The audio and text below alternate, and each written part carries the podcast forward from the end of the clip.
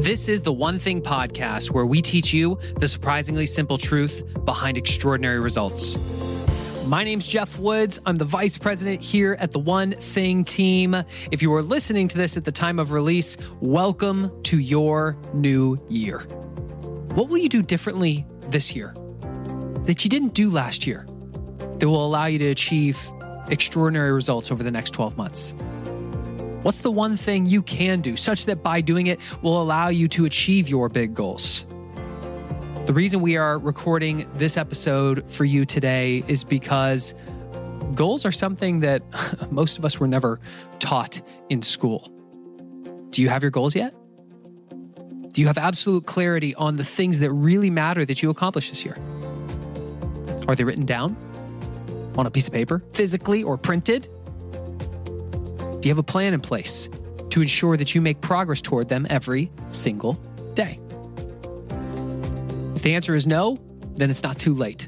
The time to take action is now, and hopefully, what you're about to discover will help you along that path. So, with that, let's get into the conversation today with New York Times bestselling author Michael Hyatt on how to make this your best year ever.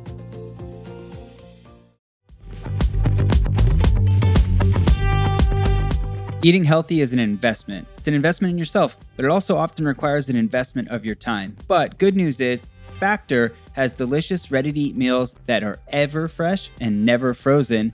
They're chef created, dietitian approved, and ready to eat in just two minutes. With Factor, you can choose from a weekly menu of up to 35 options, including popular things like Calorie Smart or Keto Direction or Protein Plus or Vegan and Veggie.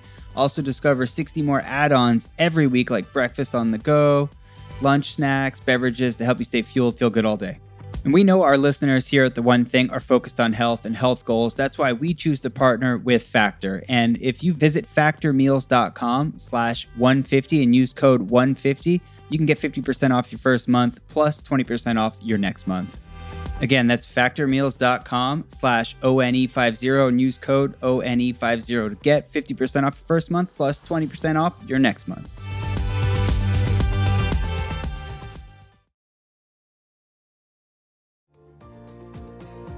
Where did this whole idea for your best year ever come from? Well, back in 2012, my daughter, who's the COO of our company, came to me and said, Dad, I think you have a unique goal setting process that other people could benefit from. Why don't we create a course? And at first I thought, well, everybody knows how to goal set. And she said, no, no, they don't.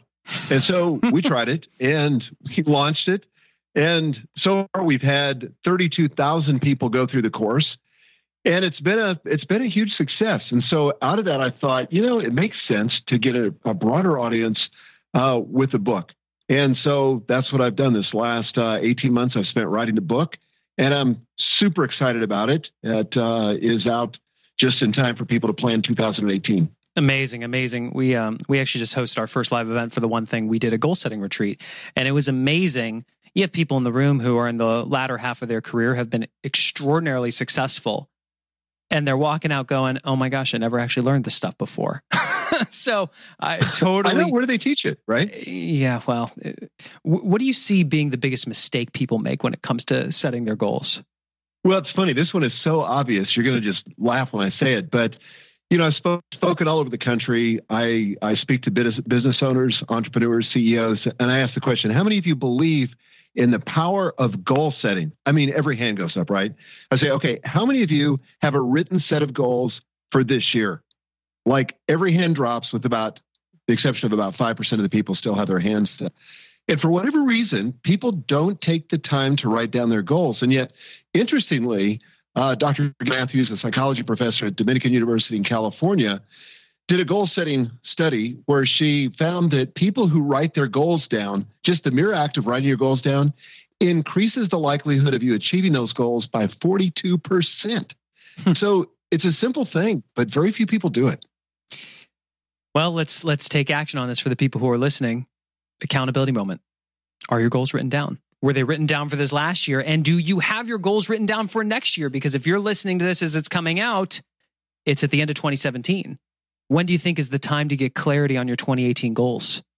When when is the appropriate time, Michael? I'll ask you that. Well, sometimes before the year starts.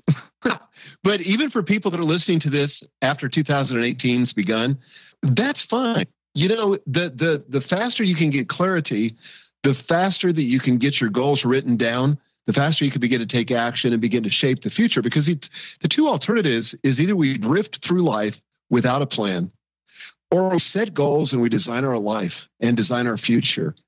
And that's an exciting thing when you think about the fact that we've got the power, the ability to be able to get clear on what it is that we want in all the major domains of life, and then to take definitive action toward creating that future. But it all starts with clarity and with writing down our goals. I, I like this saying that I heard years ago thoughts disentangle themselves passing over the lips and through pencil tips. And I think it's true. There's something about writing that helps us get clarity. So let's let's go down that clarity path because we have found um, just working with people that they really struggle. If you ask them what they want to accomplish 12 months from now, they'll they'll have an idea. Yet if you ask them what really matters for their life 5 years from now or someday whether that be 10, 20, 30, 40 years from now, they just don't even know how to respond, Michael. What would you say to them? I've experienced that too. And a lot of it is that we've for, we've lost the ability to dream. You know, mm. be, maybe because of challenges or setbacks or disappointments. You know, we've built a set of limiting beliefs, and basically we live within the confines of those beliefs.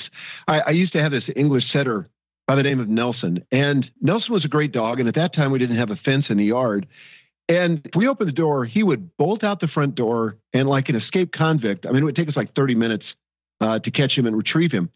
But we decided that we just couldn't live with uh, the time suck that that was. Plus, it, it, was just dangerous for the dog to run out into the street. So we got an invisible fence. Now, this is where it gets interesting. So the invisible fence works. You bury a, a wire around the perimeter of your yard. You put this special dog collar on, and the collar basically vibrates when the dog approaches the perimeter.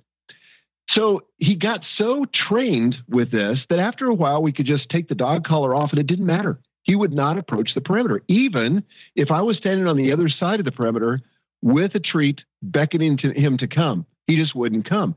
And the reason is because barrier had moved from the external world to the internal world of his head. And that's how for uh, it is for a lot of us with limiting beliefs.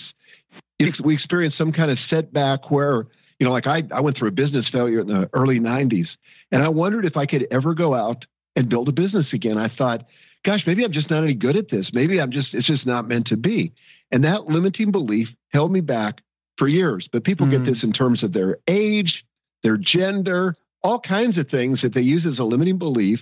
And it can become, if we're not careful, a story we tell ourselves and an excuse for why we can't dream about the future. You've worked with a lot of business owners. What do you see being one of those limiting beliefs that holds people back from scaling their businesses most? I think that they they refuse to recognize or have the inability to recognize their own agency or their own power in making things happen. And so I know it's very easy to blame market conditions or industry conditions or something that's outside of our control. Back during the recession, um, I was the CEO of Thomas Nelson Publishers. At the time, we were uh, traded on the New York Stock Exchange, and the recession was brutal. I remember in August uh, of, of 2009, I believe it was, we actually missed our budget by a considerable amount. And I had an executive coach that came in and she said, Why do you think you missed your budget so much? And I said, Are, are you kidding me? I mean, we're in the middle of a recession and my industry is down and we're really struggling because retail struggling, consumer confidence is down, all that.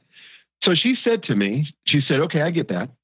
But she said, What is it or what was it about your leadership that led to that outcome? Well, honestly, that ticked me off. I thought, what do you mean my leadership? You know, it's it's obviously out there. It's you know, it's market conditions. I mean, you know, we're in a recession. Don't you read the papers? And she said, okay, I get that. And she was very patient with me. She said, I get that. But what was it about your leadership? I couldn't get it through my thick skull. She finally said, okay, let me ask you this question. If you had to do it over again, could you go back to the beginning of last month and would there be things that you would do differently? And I said, Well, of course. She said, Well, like what? I said, Well, I would have met with my sales team much earlier. I would have tried to have my finger on the pulse. I would have asked if there were anything uh, I could do. Could I call in some of our big accounts? Anything I could do to help them? She said, Okay, what else? I said, well, I would have monitored the sales more carefully to see what was working and what wasn't working so I could put the fuel behind what was working. She said, okay, what else? So I came up with two or three other things. She said, okay, so what you're telling me, it was about your leadership. And I said, bingo, it was. we give it away. You know, we give away our leadership, we give away our power and blame the external world. And the thing I would say to, to business owners is you don't have to do that. You may not have total control. I get that.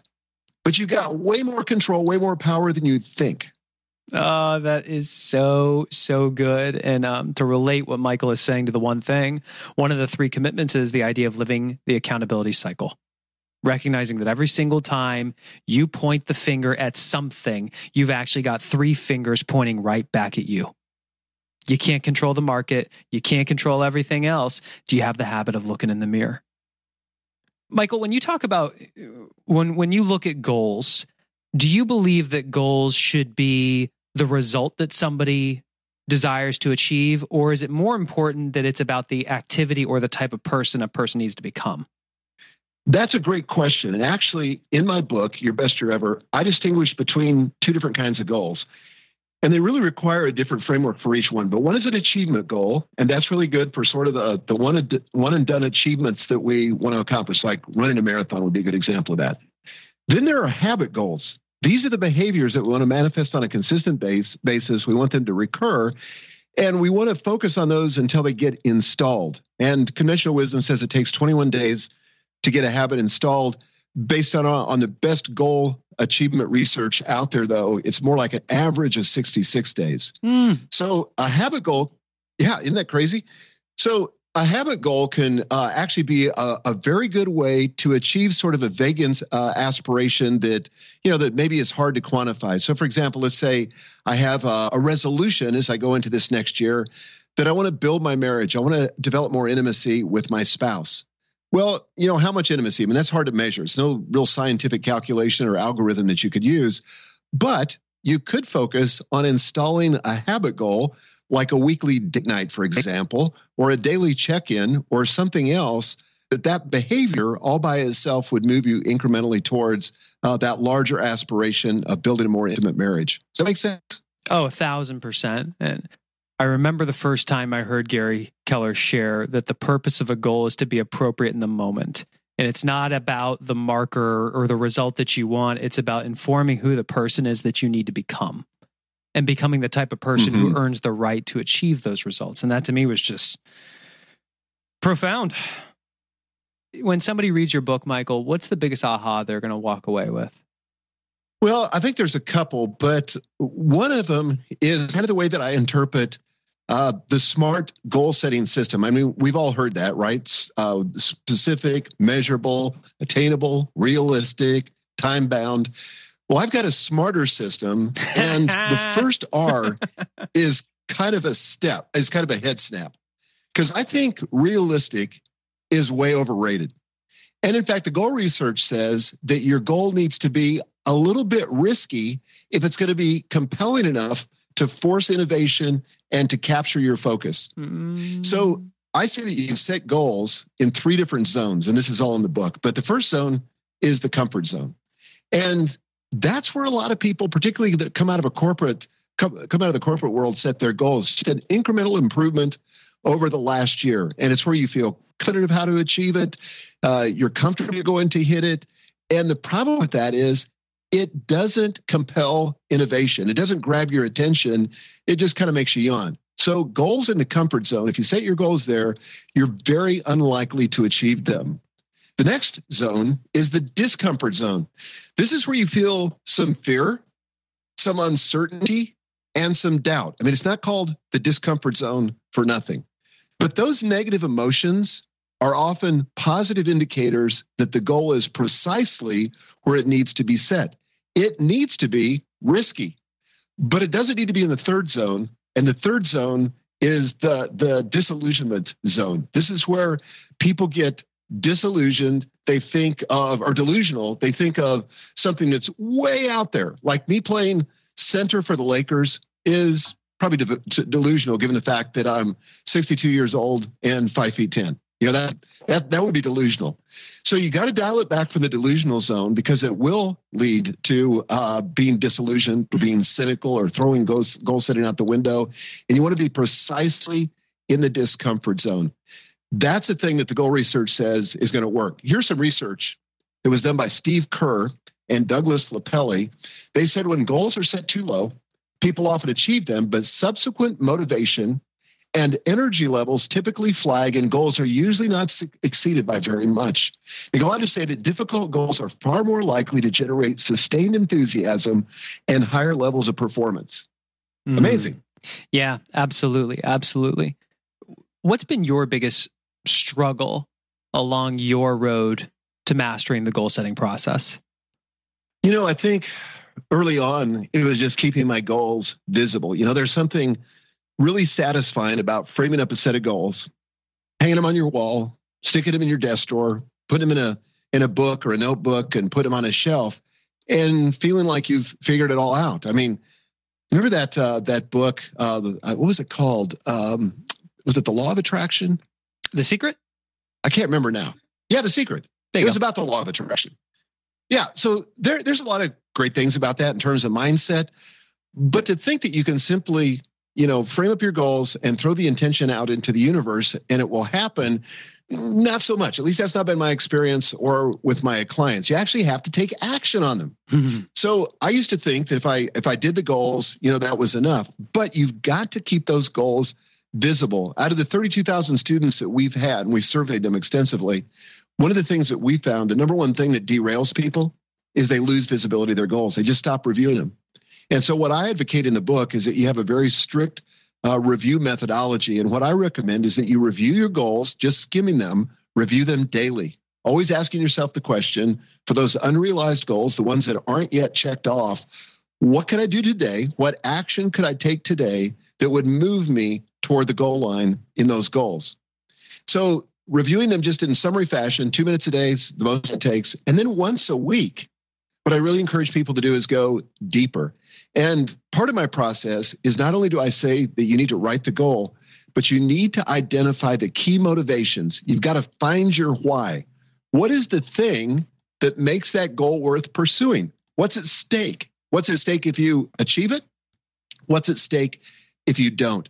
Write that down at least three key motivations so that when you hit the messy middle you know that where that is that's that's yeah. that point at which you've invested too much to quit but you're not sure you've got the resources to finish so like i don't know if you've ever run a long distance race like a half marathon or marathon but uh, for me first time i ran a half marathon i was so jazzed at the beginning of the race there were 35000 people here in nashville tennessee where i live and the energy was palpable. Everybody was excited. And I thought, this is going to be easy. Then I got to mile 10. And then I started to huff and to puff and to think, what was I thinking? You know, do I even have the strength to finish this race? And I had to dig deep and I had to find those key motivations. So my wife says it this way. She says, when people lose their why, they lose their way. And so once a week, I encourage people to review their key motivations and just check in intellectually and emotionally about why that goal still matters and why they need to keep pressing on. Mm. So at least those two times, daily and weekly. And then I actually uh, advocate on a quarterly basis, look at your goals and see if you need to revise them or true them up or get recommitted to them or whatever. Yeah, one of the questions I was going to ask you is what do you advise somebody to do when they look up and they realize that something that's been on their goals all year long actually just doesn't matter to them anymore?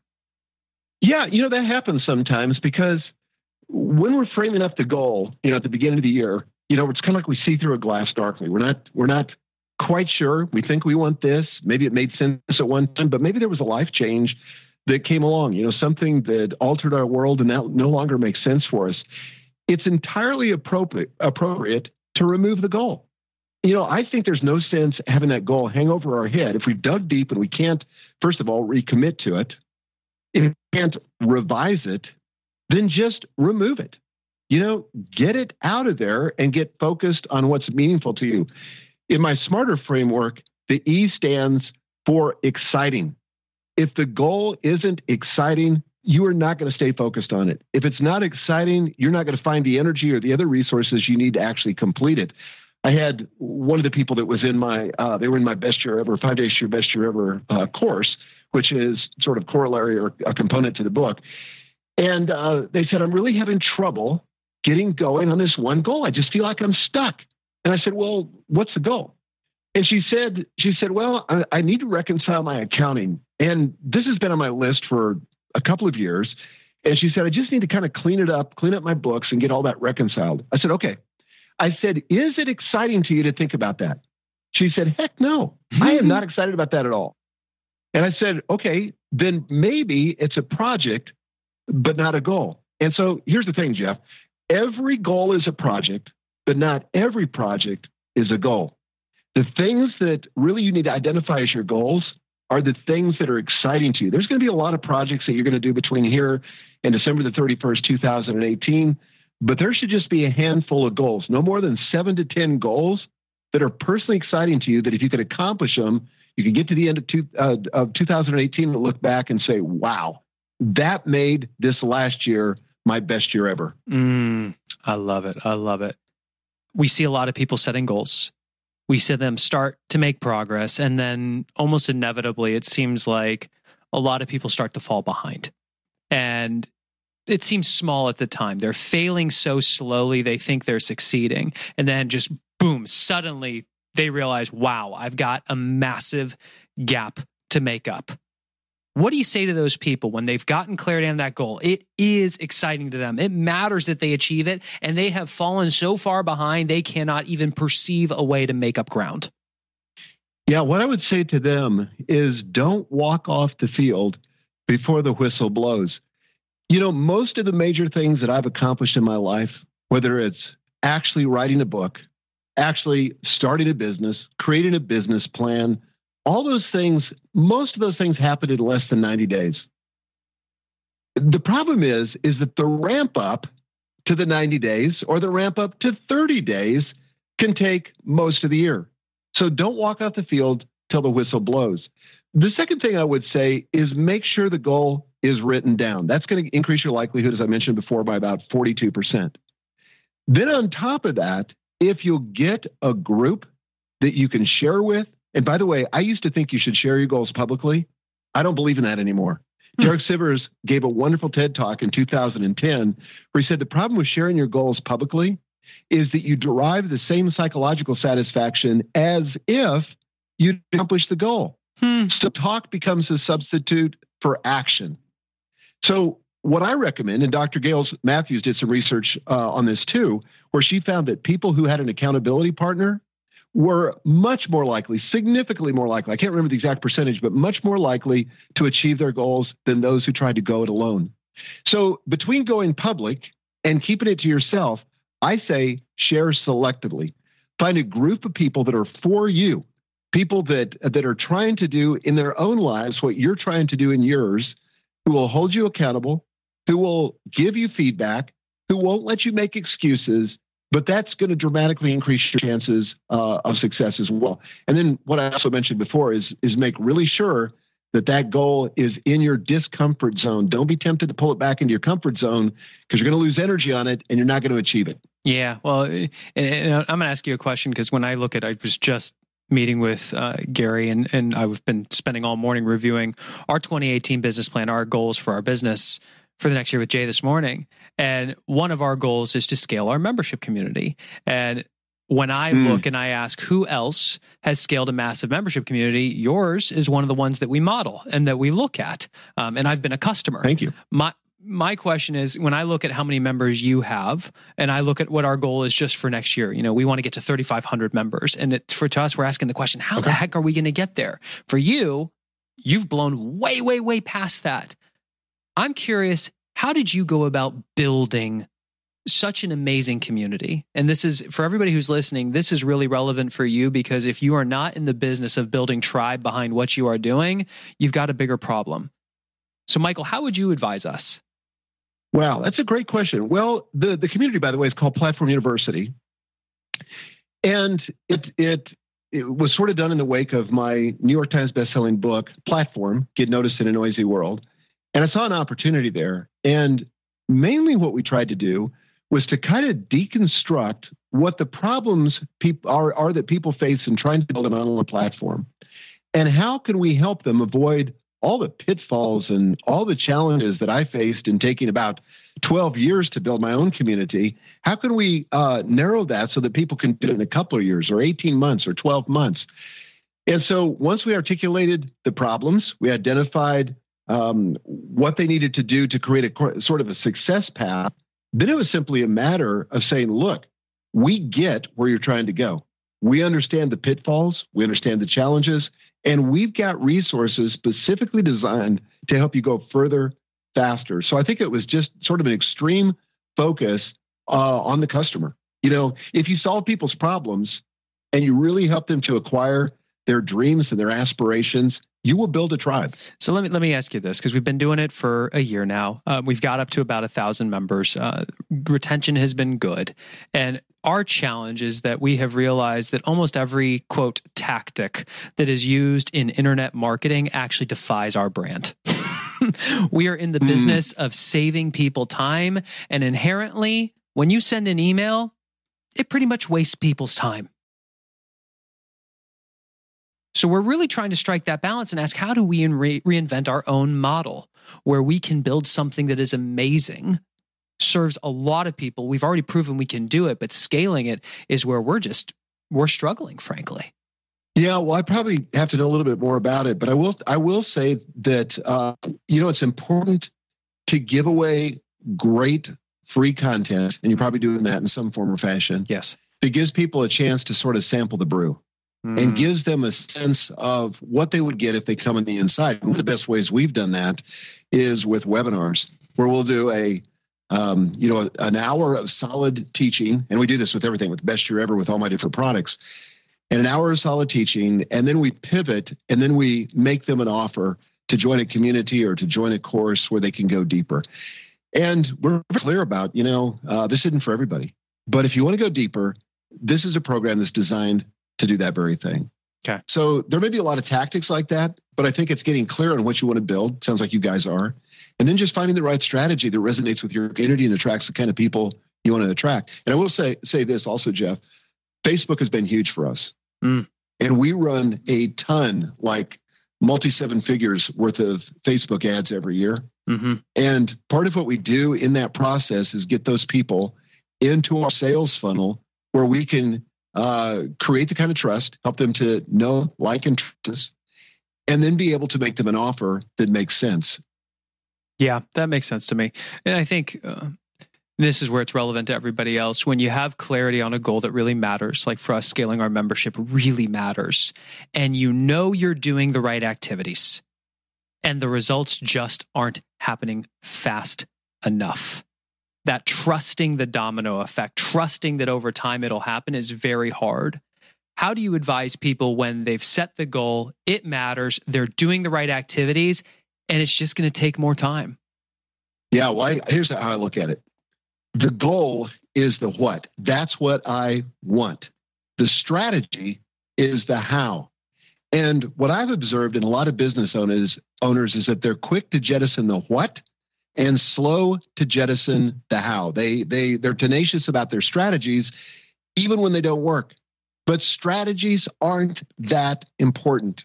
You know, there were, there like um, I, I, go to Florida. We drive to Florida uh, every fall with our family, our entire family, and it's about an eight-hour drive. And we leave from Nashville, drive straight down to the Panhandle uh, in Western Florida, and sometimes we just go straight down 65. Sometimes there's road work, and it forces us to detour. The destination is never in question. We know exactly where we're going. We're going to Rosemary Beach in Florida. We've got the place rented. We're going to get there no matter what. But the strategy could change depending on the road conditions. And if the strategy that we're taking is not working, we're going to be quick to find a strategy that'll give us get us there faster. Mm-hmm. And I think mm-hmm. the same is true with our business goals. You know, obviously we're not going to compromise our ethics or you know do something that that is not congruent with our brand but we're quick to uh, change strategies. We're when we're in the middle of a launch, uh, if something's not working, you know, we pivot and we're very fast to do that. We'll throw out something and try something else. So often you say to somebody, um, you know, why didn't you achieve that goal? They'll, they'll say, well, like we tried everything. Really? I mean, everything? Well, maybe not everything. Well, and most people don't try that many different those many different things.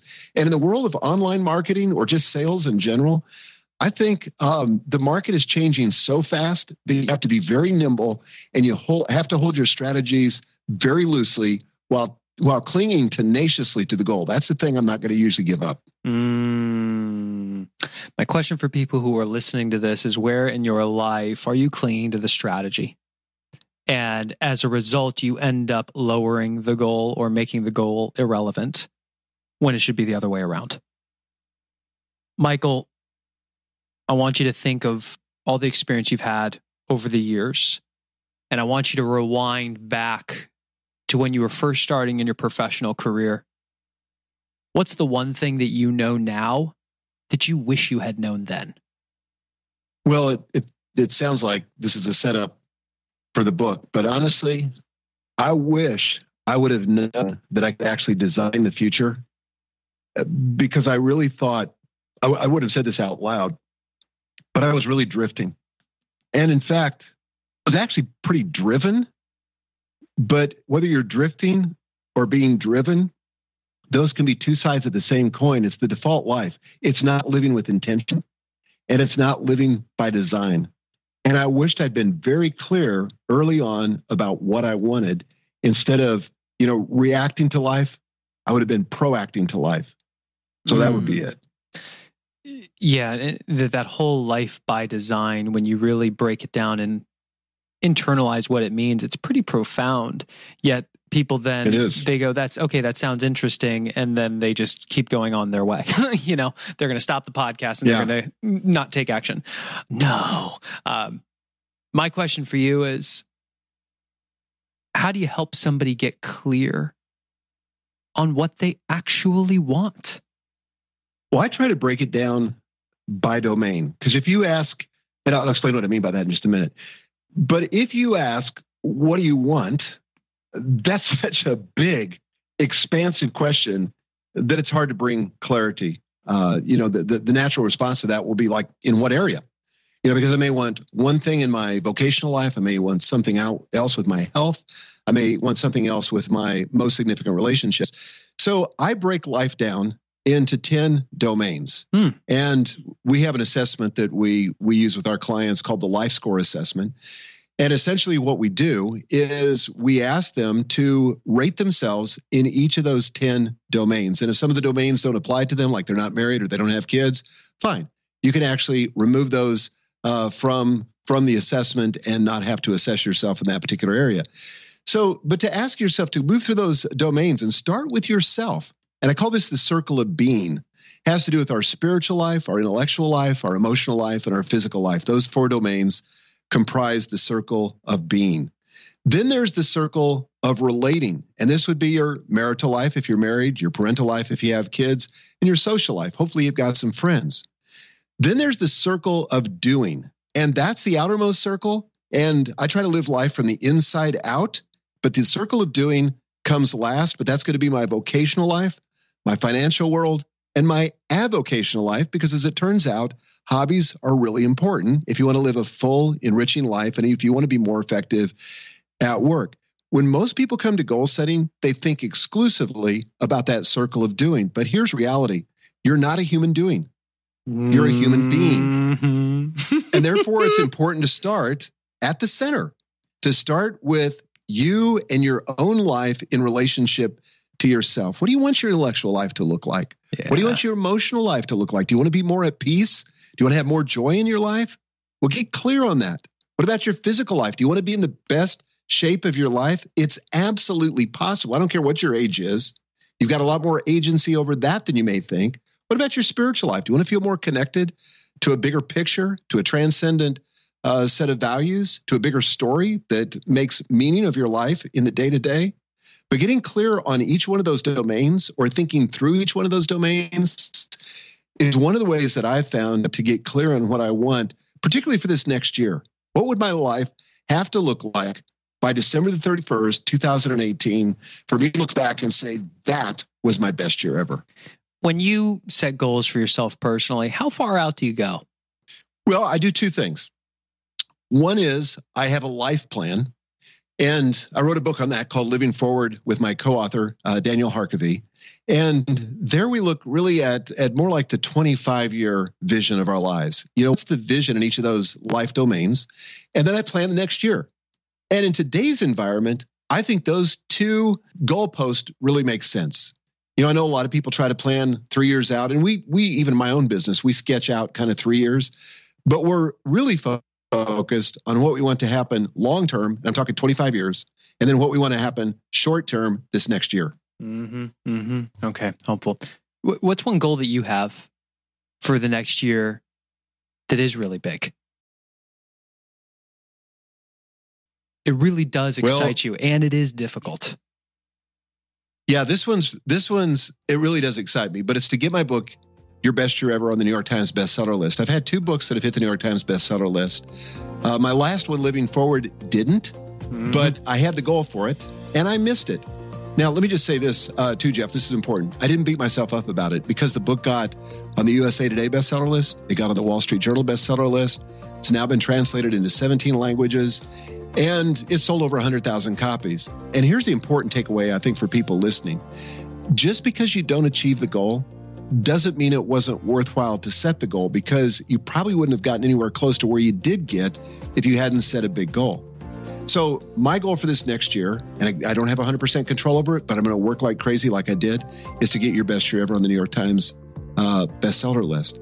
That gets me very excited because of what happens when you hit those big lists. Amazing. And is it when it comes out? Is it going to be available on Audible as well? Yes. Awesome. I recorded the whole thing myself. Yep. Amazing. Well, folks, Audible, if you do want to get a copy of it, since we know you are audio fans, go to audible.com slash one thing so they know that we sent you there and you can get your copy of Best Year Ever. And Michael, where else can they get the hard copy? Get it on Amazon or your favorite book retailer. They'll be the book will be everywhere. Amazing. Well, Michael Hyatt, thank you so much, my friend. We appreciate you, and we're looking forward to supporting you in the launch. Thanks, Geoff. Appreciate you having me on. Well, there you have it. My conversation with Michael Hyatt.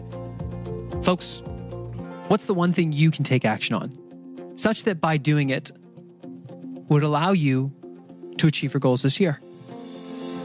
Will you pause the episode and actually figure that out? Oh no, Geoff, I'm the type of person who likes to just listen and not take action. That's more fun. That's how I'm going to achieve mediocre results. Well, if that's you, go for it. But I believe you're listening to this show because you want extraordinary results. So will you take action?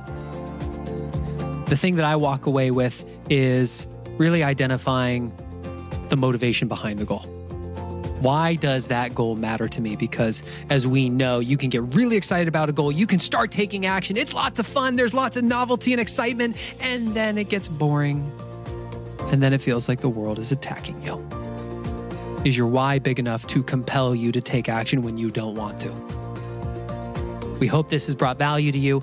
If you would like to get a copy of Michael's book, Best Year Ever, you can go to Amazon, you can go to anywhere books are sold, and as always, you can go to audible.com slash one thing and get it on Audible. Thank you so much for listening to this episode. We love you. Please press subscribe so every future episode is automatically downloaded to your device. And if this specific episode has brought value to you, share it with someone. Thank you, and we'll see you in the next episode.